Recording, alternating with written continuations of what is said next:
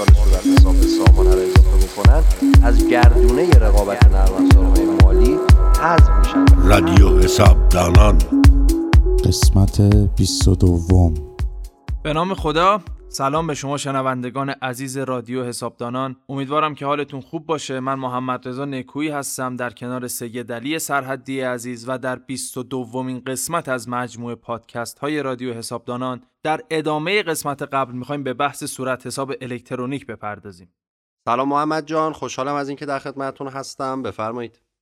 خب در قسمت قبلی راجع به اینکه صورت حساب الکترونیک چی هست و چه انواعی داره صورت حساب الکترونیک نوع اول نوع دوم نوع سوم. یک سری صحبت هایی رو کردیم که پیشنهاد می‌کنم حتما دوستان عزیز قبل از شنیدن این پادکست به پادکست قبلی مراجعه بکنن که با یه ذهنیت کاملی که راجع به صورت حساب الکترونیک پیدا می‌کنن به این پادکست گوش بدن. خب علی آقا توی این قسمت اولین سوالی که مطرح میشه اینه که نحوه ارسال صورت حساب الکترونیک چجوریه؟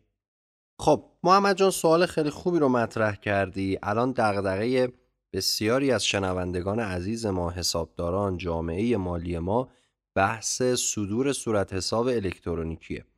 ببینید صورت حساب در واقع می‌تونه همچنان از طریق نرم افزار حسابداری ما هم صادر بشه. اما به موجب بحث قانون پایان و سامانهای معدیان ما باید این صورت حساب رو حد اکثر ظرف هفت روز در سامانه معدیان خودمون هم ارسال بکنیم. حالا این روش ارسال صورت حساب به سامانه است که برای خیلی از دوستان جای بحث داره. خیلی ها فکر می‌کنن مثل گذشته که ما می‌تونستیم بریم تو سامانه گزارشات فصلی و فاکتورها و اطلاعاتمون رو دستی ثبت بکنیم توی سامانه معدیان هم چنین قابلیتی وجود داره. اما واقعیت این سامانه در حال حاضر چنین قابلیتی نداره. شاید در آینده این قابلیت بارگذاری مستقیم صورت حساب هم اضافه بشود اما فعلا چنین موضوعی نیست. پس ما باید دنبال راه حل جایگزین و روش جایگزین برای ارسال صورت حساب باشیم. ما به طور کلی برای ارسال صورت حساب هامون به سامانه معدیان در واقع چهار تا روش در حال حاضر داریم. روش های رسمی و غیر رسمی مجموعاً چهار تا روشه. روش اول ارسال از طریق خود نرم افزار حسابداری خیلی از نرم افزارهای حسابداری تو این مدت قابلیت ارسال صورت حساب ها به سامانه معدیان رو فراهم کردن. حالا من از نرم افزارها نام نمی‌برم تا جنبه تبلیغاتی پیدا نکنه. اما خود عزیزان همکار ما می‌دونن که خیلی از نرم افزارها این قابلیت رو اضافه کردن خیلی دیگه در حال اضافه کردن هستن. عملا شرکت های نرم افزاری که نتونن قابلیت ارسال صورت حساب به سامانه رو اضافه بکنن از گردونه رقابت نرم افزارهای مالی حذف میشن و کنار گذاشته میشن. این پس شد روش اول. خب ما چجوری بفهمیم نرم افزارمون این قابلیت رو داره یا نه؟ همه شرکت های نرم افزاری یه بحث پشتیبانی داره. به هر حال افرادی هستند که پاسخگوی سوالات خواهند بود. می‌تونن دوستان تماس بگیرن با پشتیبانی نرم افزارشون و در خصوص این موضوع کسب اطلاعات کنن.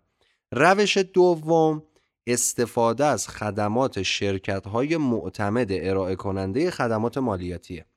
شرکت های معتمد شرکت های موضوع ماده 26 قانون پایانهای فروشگاهی هن که قرار شده به منظور انجام برخی از تکالیف معدیان ایجاد بشن و این خدمات رو و حالا یه سری خدمات دیگر رو ارائه بکنن. در بند جیم تبصره 6 قانون بودجه سال 1402 هم تصریح کرد که هزینه مربوط به ارسال صورت حساب توسط شرکت های معتمد رو سازمان مالیاتی تقبل بکنه که البته این موضوع فعلا منتظر مصوبه ای از سمت شورای اقتصاد و فعلا حالا جزئیاتش مشخص نشده. اما ما می‌تونیم بریم با شرکت های معتمد قرارداد ببندیم و بحث ارسال صورت حساب رو از طریق این شرکت ها انجام بدیم. در حال حاضر چهار شرکت معتمد مجوز گرفتن که احتمالا تا پایان فروردین ماه 1402 یک شرکت معتمد دیگه هم به اینها اضافه میشه. مجموعا پنج شرکت که البته در حال حاضر فقط سه تای اونها امکان ارسال صورت حساب الکترونیکی رو دارن. حالا ممکنه اون یه دونه هم اضافه بشه بشن چهار تا. چون فقط شرکت های معتمد نوع اول می‌تونن صورت حساب الکترونیکی برای سامانه ارسال کنن. پس روش دوم رو هم باهاش آشنا شدیم. روش سوم ارسال صورت حساب ها از طریق سامانه های دولتیه. سامانه هایی مثل سامانه تدارکات دولتی سامانه تجارت و سامانه هایی که الان یه سریشون در سامانه معدیان و در مقررات پیش بینی شده یه سری هم در آینده اضافه خواهد شد. ما به عنوان مثال شرکتمون یه شرکت بازرگانی یا تولیدیه که توی سامانه جامعه تجارت هم عضو و اونجا هم اطلاعات معاملاتش رو قرار میده. خب ما می‌تونیم توی سامانه معدیان در واقع گزینه مربوط به ارسال اطلاعات از طریق سامانه جامعه تجارت رو انتخاب بکنیم یا سامانه های مشابه و اطلاعات از طریق اون مراجع برای سامانه معدیان ارسال بشه. پس این هم سومین روش. و چهارمین روش که در مقررات راجبش صحبتی نشده اما می‌بینیم که در حال حاضر ایجاد شده این روش هم توسط برخی از شرکت ها و برخی از همکاران. اون هم بحث نرم افزارهای واسطه. ما نرم افزارهای واسط رو در واقع توی مقرراتمون نداریم. این یک لفظیه که بین همکاران شکل گرفت و رفته رفته بین حسابداران و معدیان هم داره فراگیر میشه.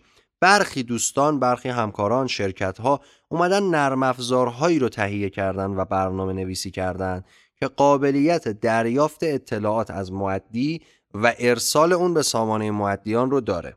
نرم افزار حسابداری نیستن کار حسابداری انجام نمیدن و صرفا کارشون ارسال صورت حساب ها به سامانه معدیانه که باز هم به دلیل اینکه جنبه تبلیغاتی پیدا نکنه من از نام بردن از این نرم افزارها خودداری می‌کنم. ولی خیلی راحت با یه جستجوی ساده توی فضای مجازی دوستان می‌تونن در خصوص این نرم افزارها هم اطلاعات به دست بیارن و با تحقیق و بررسی نرم افزار مناسب خودشون رو انتخاب بکنن.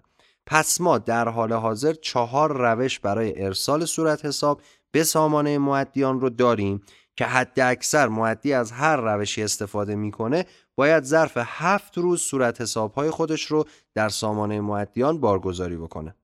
خب شما کدوم یکی از این روش ها رو پیشنهاد می‌کنید و کدوم یکی رو بهتر می‌دونید؟ خیلی دوست دارن نظر شما رو راجع به این مورد بدونن. من اگر صادقانه بخوام جواب این سوال رو بدم من به نظرم استفاده از خود نرم افزارهای حسابداری بهترین روش. دلیل هم براش دارم. ما توی دو تا از روش ها یک ابزار ثانویه نیاز داریم. در روش شرکت های معتمد و روش نرم افزارهای واسط ما باید اطلاعات صورت حساب ها رو از طریق یک ابزار ثانویه‌ای برای سامانه معدیان ارسال بکنیم که خب این یک فرایند مازادی ایجاد می‌کنه. زمانبر احتمال خطا رو افزایش میده و عوامل و اتفاقات دیگر رو.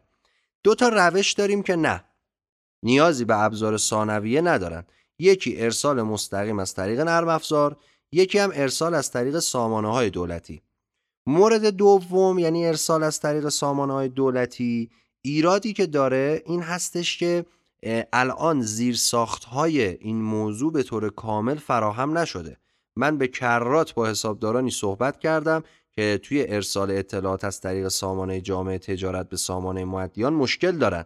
میگن آقا سامانه جامعه تجارت این زیرساخت رو فراهم نکرده و از اونجایی که سامانه جامعه زیر نظر وزارت صنعت معدن و تجارته خیلی اوقات معدیان اصلا دسترسی ندارن به یک مرجع پاسخگو برای رفع اشکالات و مشکلاتی که دارن. میمونه بحث ارسال از طریق نرم افزار. البته این روش هم مشکلات خودش رو داره. مثلا مهمترین مشکلش اینه که هنوز یک سری از شرکت های نرم افزاری این قابلیت رو ایجاد نکردن. اما مزیتش اینه که شما تو همون نرم افزار حسابداری صورت حساب رو صادر می‌کنی و از طریق خود همون نرم افزار هم مستقیم میره توی سامانه معدیان میشینه. ضریب خطا به شدت کاهش پیدا می‌کنه.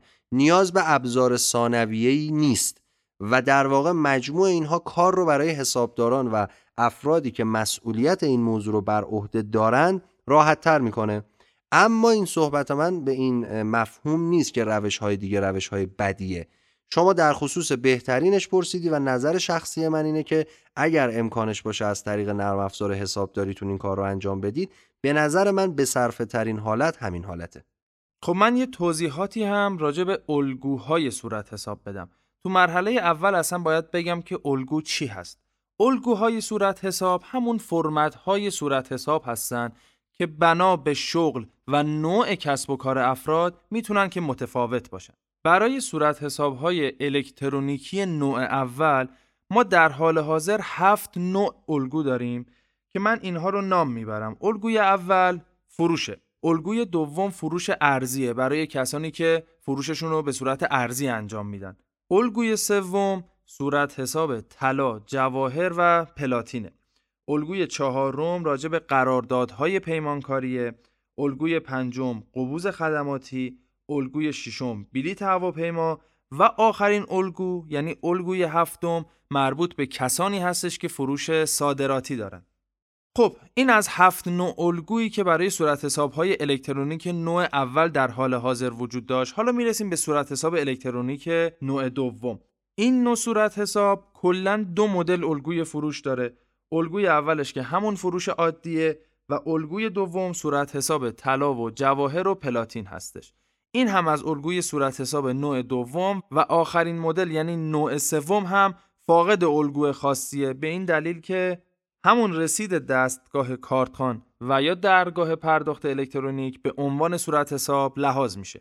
خب علی آقا راجع به روش های ارسال صورت حساب الکترونیکی توی سامانه معدیان صحبت کردیم و شما یه سری توضیحاتی رو زحمت کشیدین و دادیم.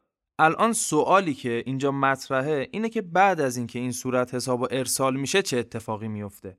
من در خصوص صورت حساب نوع اول توضیح میدم محمد جان. بعدش صورت حساب نوع دوم و سوم رو هم خدمت شما و شنوندگان عزیز عرض خواهم کرد. صورت حساب نوع اول رو فروشنده در سامانه معدیان بارگذاری می‌کنه یعنی عملا ارسال می‌کنه. اینجا اطلاعات صورت حساب به کارپوشه خریدار منتقل میشه. خریدار سی روز فرصت داره تا نسبت به صورت حسابی که فروشنده براش صادر کرده واکنش نشون بده. این واکنش یا تایید صورت حسابه و یا رد صورت حساب یا همون عدم تایید صورت حساب. یک حالت دیگری هم وجود داره عدم واکنشه. حالا تو هر کدوم از این موارد چه اتفاقی میفته اگر صورت حساب تایید بشه که خب صورت حساب نهاییه و اون تأثیرات مالیاتی خودش رو هم خواهد داشت. اما اگر صورت حساب توسط خریدار رد بشه اینجا صورت حساب دیگه تایید شده نیست و عملا صورت حساب تایید نهایی نشده و به عنوان یک صورت حسابی که تأثیر مالیاتی داره برای خریدار و برای فروشنده تلقی نمیشه. حالت سوم اینه که خریدار هیچ واکنشی ظرف مدت سی روز نسبت به اون صورت حساب نشون نمیده. یادش میره فراموش می‌کنه یا از سهلنگاری یا به هر دلیل دیگری. اینجا صورت حساب صادره به صورت اتوماتیک و سیستمی تایید نهایی میشه. پس در سی روز اگر خریدار نسبت به صورت حساب واکنش نشون داد همون واکنشی که نشون میده مبناست. چه تایید چه عدم تایید. اما اگر ظرف سی روز هیچ واکنشی نشون نده به منزله تایید صورت حسابه. در بحث صورت حساب الکترونیکی ما یک روش تصویه صورت حساب هم داریم که به موجب ماده چهار و تبصره های ماده چهار قانون دائمی ارزش افزوده. میگه زمانی که صورت حساب الکترونیکی صادر می شود فروشنده باید نحوه تصویه صورت حساب رو هم تعیین بکنه. در حال حاضری که ما داریم این پادکست رو ضبط می‌کنیم سه روش برای نحوه تصویه پیش بینی شده. البته به نظر من باید روش های بیشتری هم اضافه بشه.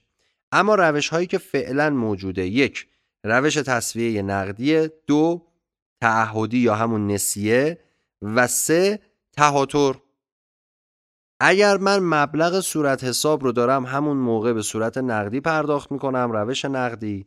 اگر چک ارائه می‌کنم چک مدت دار یا حتی چک هم ارائه نمی کنم به عنوان یک بدهی شفاهیه. میشه روش نسیه و اگر تهاتر صورت گرفتم از روش تهاتر استفاده می‌کنیم. اینجا یه نکته بسیار مهمی وجود داره. اون هم اینه. تا زمانی که مبلغ معامله پرداخت نشود اعتبار مالیات بر ارزش افزودش برای خریدار مورد قبول نخواهد بود و از اون طرف فروشنده هم تا زمانی که پول معامله رو نگرفته نیازی به پرداخت اون مبلغش به سازمان مالیاتی نداره. ما در گذشته این مشکل رو داشتیم. فکر می‌کنم در پادکست های قبلی هم بهش اشاره کردیم. یه معامله ای صورت می‌گرفت. مثلا من از شما می اومدم یک میلیارد فاکتور می‌گرفتم. هزار تومن هنوز بهت پول نداده بودم. ولی شما در پایان فصل باید اظهارنامه ارزش افزوده رو رد می کردی و 9 درصد این یک میلیارد یعنی 90 میلیون رو به سازمان پرداخت می‌کردی. خب این یه ظلمی بود در حق شما. از طرفی من خریدار یک میلیارد خرید کردم که هنوز هزار تومن پول ندادم ولی 90 میلیون از سازمان مالیاتی طلبکار میشم. اینم ظلم بود. اینجا عدالت برقرار میشه با استقرار کامل سامانه و اجرای این مقررات و تا زمانی که من پول معامله رو ندادم نه برای من اعتبار لحاظ میشه و نه شما نیازی داری اون رو به دولت پرداخت بکنی. سوالی که اینجا پیش میاد آقا من سی درصد مبلغ معامله رو گرفتم الباقی رو قرار سه ماه دیگه بگیرم. به همون نسبت سی درصد هم باید مالیات بر ارزش افزودش رو به دولت پرداخت بکنی. پس اینجا بحث مالیات بر ارزش افزوده هم دخیله و روش های تصویه مبلغ صورت حساب. این نکاتیه که در فرایند صدور صورت حساب اتفاق میفته البته که نکات بسیار بسیار دیگه هم وجود داره نکات ریز و درشت دیگری هم وجود داره که حتما سعی می‌کنیم در پادکست های بعدی هم راجبش صحبت بکنیم و نکاتش رو خدمت عزیزان ارائه کنیم. خب علی آقا بحث راجع به این سامانه معدیان انگار اصلا تمومی نداره. من الانم که دارم ساعت رو نگاه می‌کنم می‌بینم ساعت یک بامداده اگه شما هم موافق باشی یه شب بخیر به شنوندگان عزیز بگیم و ادامه مباحث رو بذاریم برای پادکست های بعدی. شنوندگان عزیز شبتون بخیر. خدا یارو نگهدارتون. حسابدانان مرجع آموزشی حسابداران واحد مالی کارفرمایان.